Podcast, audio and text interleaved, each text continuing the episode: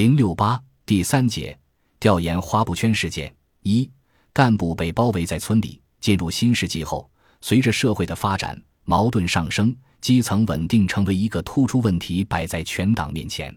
二零零三年五月，刚刚担任临沂市委书记不到半年的李群遇到了一个极其严峻的考验。二零零三年五月，刚从市长调任为市委书记没几个月。这位年轻的市委书记就遇上了一个大难题。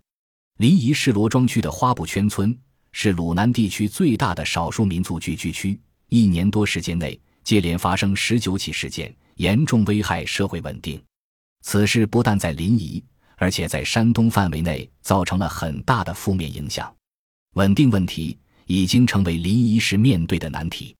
从西藏回到山东后，担任领导职务的我，行政事务多。但周末时间几乎都是在调研中度过的。李群是分社对外部主任董学清的山大同学，自八十年代末就对我熟知。董学清是南振中、张百新、王金叶和我等人之外跑临沂最多的记者，对我非常了解，时常对李群介绍我的调研水平。这一次，李群给我打来电话，说遇到了麻烦事，已经两个多月了，工作组仍在村里，怎么收尾？望李社长出高招。八月三十日，我带着年轻记者宋振远来到临沂。此时，董学清已等候多时，并收集了大量基础性材料。李群把政法委书记李红海、公安局长刘杰找来说：“你们现在的头号任务是协助李社长搞好调查研究。”当天下午，刘杰局长与政法委副书记陈安新向我介绍了情况。事情是五月十七日发生的。已经快一百天了，工作组住在村里，现在正准备起诉十一名犯罪嫌疑人。刘杰又说，已经等您一个月了。经过五天调查，我摸清了大体情况。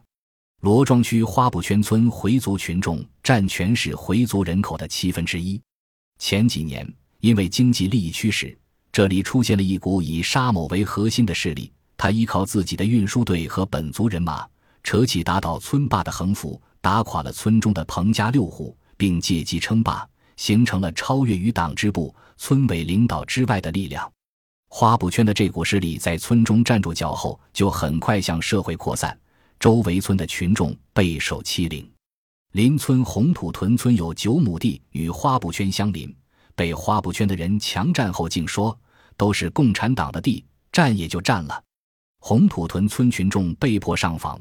可区政府慑于花布圈黑恶势力的淫威，只得责成办事处出钱租地，让花布圈村人白占。二零零二年的七十九事件是花布圈群体闹事升级的重要转折点。一些村民为达到垄断摊点的目的，以农贸市场内同时存在羊肉和猪肉销售摊点为由，开始滋事。四管会有人提出要讨个说法，公开在村中大喇叭上号召。煽动闹事，五百多村民手持木棍、铁棍、铁叉、砍刀、红缨枪等凶器，分成三十一辆汽车冲进市场内，掀翻了正在生产经营的六十四个摊位，并将经营户打伤，砸了工商所与派出所后，这伙人又浩浩荡荡赶到临沂市委门口示威。刘杰局长向我介绍说，民族村闹事有个特点，即一呼百应，群体出动。聚众作案，动辄上百人，从呼叫到赶至现场，有时比幺幺零的出警速度还快。市公安局曾收缴过花布圈村家家户户都有的一种小本子，上面列了五十三个电话号码，封面上赫然写着：“为了我们的生存环境，要团结起来，铲除一切恶势力。凡本村村民遇事，无论何时何地，均可拨打以下任何电话。”当时。这支队伍已经拥有了四十多支猎枪和数十辆机动车，有的人还披上了合法的政治外衣，担任了区人大代表。核心人物躲在暗处，经常收集各地回民闹事的信息，研究对付公安部门的办法，甚至派人跟踪执法部门的行动，窥探方向。他常对群众说：“如果让共产党镇住了，就得缴这税那费，我们三辈子就完了。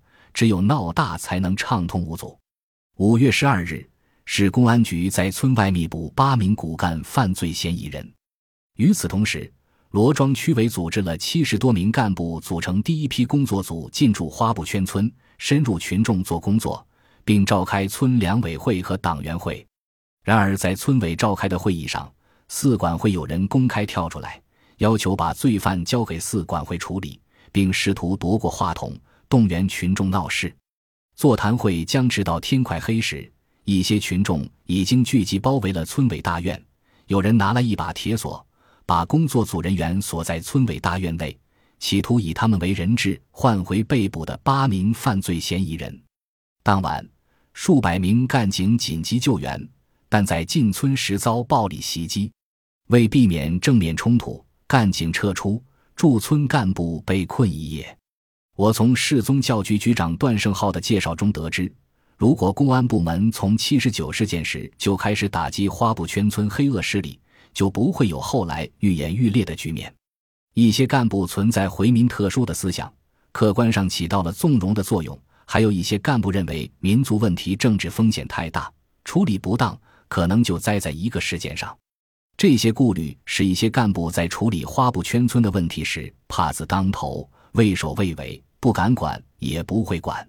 这时，刚刚上任市委书记的李群显示出了他的魄力。一次市委常委会上。他明确指出，花布圈的问题并不是什么民族矛盾，更不是宗教问题，而是极少数坏人打着民族问题的旗号违法犯罪，公开向政府与法律挑战。花布圈的问题不解决，群众利益得不到保障，共产党就在这里站不住脚，再不敢管，就会失去民心，丧失党在这里的执政地位。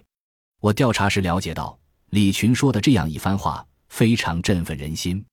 李群把民族问题与违法犯罪问题分开来看，又把社会稳定问题与共产党执政地位联系起来看，对我的调研有很大启发。面对紧张局势，临沂市委作出紧急部署。七月五日，组织工作组进驻全市所有回民村，开展大规模的群众工作，讲清花布圈村的情况，分清民族问题和违法犯罪的界限。临沂市委还先后三次召开各县区委书记、政法委书记、民族宗教局长和公安局长会议，成立指挥部，要求各县区配合行动，做好当地回民群众的稳控工作。山东省委书记张高丽高度重视花布圈事件，多次询问事态情况，并只是保护绝大多数回族群众，依法打击极少数犯罪分子，确保社会稳定。他同时提醒临沂市。要注意探索和总结解决民族村稳定问题的经验和教训。